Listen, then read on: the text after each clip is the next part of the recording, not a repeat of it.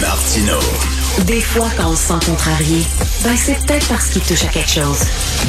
L'éternel numéro 10, le démon blanc, Guy Lafleur. Et que je suis content de parler à mon invité, euh, Steve Fortin, qui est mon ancien comparse de Cube Radio. Ça fait longtemps qu'on ne s'est pas parlé. Hey, Steve, comment ça va? Ça va bien, toi? Eh ben, je suis particulièrement content de, de, de, parler, Steve. Je te suis toujours sur les médias sociaux, toujours un point de Mhm. vue intéressant sur l'actualité. Euh, Steve, Ben oui. tu viens de tu viens du, du coin de Guy Lafleur. Guy Lafleur est né à Tursault, en Outaouais. C'est ton coin de pays, ça? Ben oui, depuis toujours. Euh, écoute, euh, tu sais, des, des icônes comme lui, euh, nous aussi, on appelle ça la petite nation, là, où, euh, d'où on est. Puis, euh, il y, a, des hockeyeurs qui ont marqué notre, euh, no- notre imaginaire. Il y en a deux très importants qui viennent d'ici. Euh, tu vois, moi, j'ai habité longtemps à Ripon. Ben, Ripon, c'est Stéphane Richer, le dernier compteur de 50 buts du Canadien de Montréal. Puis, bien entendu, ben, il y a Tursault, euh, qui est le, fief, le village natal de Guy Lafleur. Puis, tu sais, ces, icônes-là, c'est sont plus grands que nature. Puis, euh, quand on se promène ici, euh, je veux dire, tu, tu, tu vas à Saint-André-en-Plain, juste euh, qui, qui serait à, à mi-chemin, là, si tu veux, dans le sud de Tursault, puis Ripon au nord, à mi-chemin entre les deux, ben, c'est l'aréna Stéphane Richer. Quand tu vas à Tursault, bien entendu, il y a un aréna, c'est l'aréna Guy Lafleur. Euh, il va y avoir des structures, il va, il y a le bronze de Guy Lafleur qui est à Tursault, qui est magnifique d'ailleurs. Il faut, faut, si on passe par la 50 vers l'Outaouais, on arrête, on va voir ça. Et ça va être très visité. Là. Ah ouais. Euh, Même j'entendais ce matin le maire de, de, de Tursault à une autre antenne qui disait qu'il va y avoir une veillée à chandelle là, euh, au, au bronze de, de, de Guy Lafleur, euh, le, le maire de Tursault, qui est euh, Benoît Lauzon. Euh, et, et c'est ça, tu sais, c'est, plus grand que nature. Puis ces, ces gens-là, ils, ils dépassent tout. Tu sais, tu, tu peux pas te chicaner à propos de, de Guy Lafleur. Puis euh, ce matin, je suis allé mettre de l'essence à un moment donné, puis j'écoutais les gens. Il y a, y un il y a un petit poste de, de, de, de télé en arrière, puis euh, c'est sur LCN, ça, ça va passer. Puis ensuite, ben, les gens ne parlent que de ça. Ah et ouais. tout le monde a une anecdote. Euh, il, était, il était encore présent, il venait, euh, il venait encore souvent dans la région. Et euh, même qu'à Tursault, euh, les gens ne savent peut-être pas ça, mais on avait aménagé un héliport euh, pas loin de la caserne de pompiers pour qu'il puisse atterrir là puis aller voir sa mère, tu sais, parce qu'il est encore là. elle. Ben oui, puis ça a l'air qu'il la voyait régulièrement. Roger Brulotte me disait que, écoute, Mhm. régulièrement, il allait la voir, puis il pilotait un hélicoptère, justement. Oui, et, et, euh, et ça, tu vois, les, c'est, la, la- c'est drôle parce que quand tu parles aux gens de, de Guy Lafleur, puis j'en connais quand même quelques-uns, je suis pas intime de, de Guy Lafleur, loin de là, mais euh, il y a quand même des gens dans la famille, euh, dans la famille de Guy Lafleur, de, de, de qui je suis plus proche, puis euh, et- et là, euh, c'est- comme la, la dichotomie, tu sais. Il pilote un avion, mais il est tellement terre à terre quand il arrive et, qu'il va voir les gens. Et les anecdotes que les gens comptent, c'est toujours ça. C'était quelqu'un qui, qui, qui avait les deux pieds sur terre puis qui était encore bien enraciné dans la région, même s'il était parti tôt. Et ça, ben, on le voit, ça. On le voit euh, et, et on le constate parce que que ce soit Guy Lafleur, puis je mentionne Stéphane Richer aussi, parce que quand on rentre dans le village de Ripon, son village natal, ben, il n'y a pas une entrée où tu vas entrer qui que- par, par où tu peux accéder à ce village-là où il n'y a pas euh, le village natal de Stéphane de, de, de- de Stéphane euh, Richer. Là. Tu sais, c'est, c'est comme ça. C'est là ont marqué et, et c'est, c'est très c'est très fier. C'est un jour triste. Et là, je vois là, qu'il y a déjà des, des, euh, des, des gens des médias qui sont dans le village de Tursault, qui font des, des, des vox pop pour, euh, pour recueillir la, le- le- le- parce que c'est gros, c'est gros comme ça, c'est un événement que les gens vont s'en souvenir d'où il était quand, ici dans la région là, quand ça s'est arrivé, parce que c'est un, c'est, des gens plus grands que nature. Eh, écoute, on en parlait avec Mathieu Boccoté, euh, des, des, des Mhm. athlètes comme ça, des sportifs comme ça, c'est aussi important euh, pour un peuple que, que des intellectuels, des poètes, des chanteurs, là. Oui, c'est et, et- et c'est ça. euh, dans le cas de, de Guy Lafleur, puis là, je m'avance un peu, mais je pense pas me tromper. euh, dans le cas de Guy Lafleur, euh, il s'est tenu loin quand même des. des tu sais, il fait, il fait l'unanimité, Guy Lafleur. Tu sais, il, est- il est là.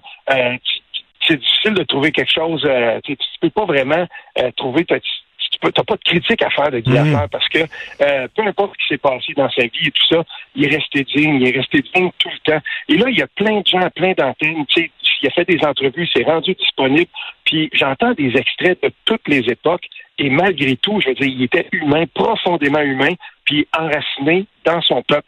Et, loin de moi d'en faire une icône politique, mais c'est certainement euh, une icône sociale. C'est quelqu'un qui, dans le- le- l'espèce de, de, drôle de façon qu'on a de se, projeter, nous les Québécois, euh, Guy Lafleur, C'était, c'était une icône, c'était quelqu'un qui avait réussi à nous tenir sur le bout de nos sièges, mais en même temps aussi qui, à un moment donné, avait tenu tête à l'organisation du Canadien. Puis moi, je me souviendrai tout le temps, euh, j'avais des amis qui étaient allés voir un match, euh, le, match retour de Guy Lafrance à l'uniforme des, des, des Nordiques quand il était venu jouer à Montréal. Et c'est drôle, la rivalité était finie. Là. On s'entend, c'était plus les grandes années de la rivalité. Mais et que les gens étaient contents quand même que Guy Lafrance vienne euh, dans l'uniforme des Nordiques à Montréal. Tu sais, il, il, il, était partie prenante de ça. Et un des ronds qui a fait les deux bords, tu sais, il, a fait, il a été rouge, il a été bleu, Guy Lafleur, il a été dans les deux équipes. Et écoute, on a grandi, toi puis moi, avec, euh, tu sais, mm-hmm. c'était l'époque des Yvan Cournoyer, des Guy Lapointe, des Jacques Lemaire, etc. Mm-hmm. euh, Qu'est-ce que tu en penses de, de, de la, la, la, la, présence familique des francophones au sein du Canadien?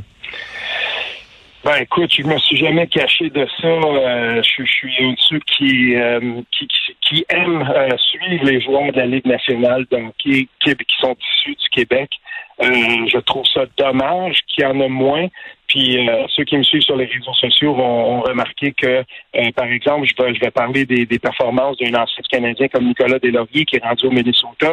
Euh, je veux dire, il est utile, il est bon. Hier soir, Philippe Dano jouait à Los Angeles. Il est compté, je pense, dans un 5, un sixième match consécutif. J'écoute les, les, les, les matchs sur les réseaux américains.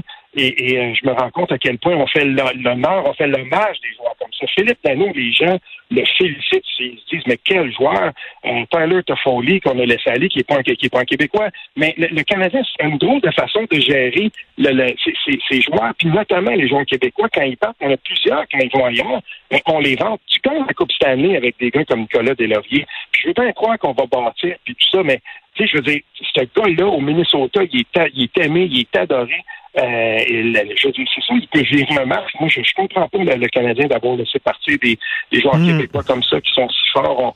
moi, je, je bâtirais, je bâtirais là-dessus. Mais écoute, donc, ça, c'est les gens qui sont là, on verra comment ils vont, euh, les nouveaux qui sont là, on verra comment ils vont, euh, comment ils vont gérer ça. Mais le Canadien se porte mieux, me semble-t-il, euh, quand il y a beaucoup de Québécois euh, dans son sein. Puis, je veux dire, les, gens s'identifient. Au Québec, on s'identifie beaucoup à ces joueurs-là. Ça serait vrai aussi, en passant, d'un, Alex Kellogg, qui, qui, qui est un anglo-montréalais. Et ce serait, ce serait aussi vrai. Moi, je, je, suis très, très content qu'on rapatrie n'importe quel joueur de, de, du Québec qui a été développé au Québec, surtout, puis qu'on l'amène avec le Canadien. Euh, je veux dire, les, gens sont contents, les encourager. On est fiers de ça. Oui, oui, euh, il y a une identification. On veut, veut pas le sport, c'est mm. ça aussi. Tu t'identifies à ton équipe nationale, etc. Là, c'est très ah, ben difficile de s'identifier. On dirait que des joueurs, euh, des fois, même ils viennent d'ici, ils prennent même pas la peine de parler français. Là.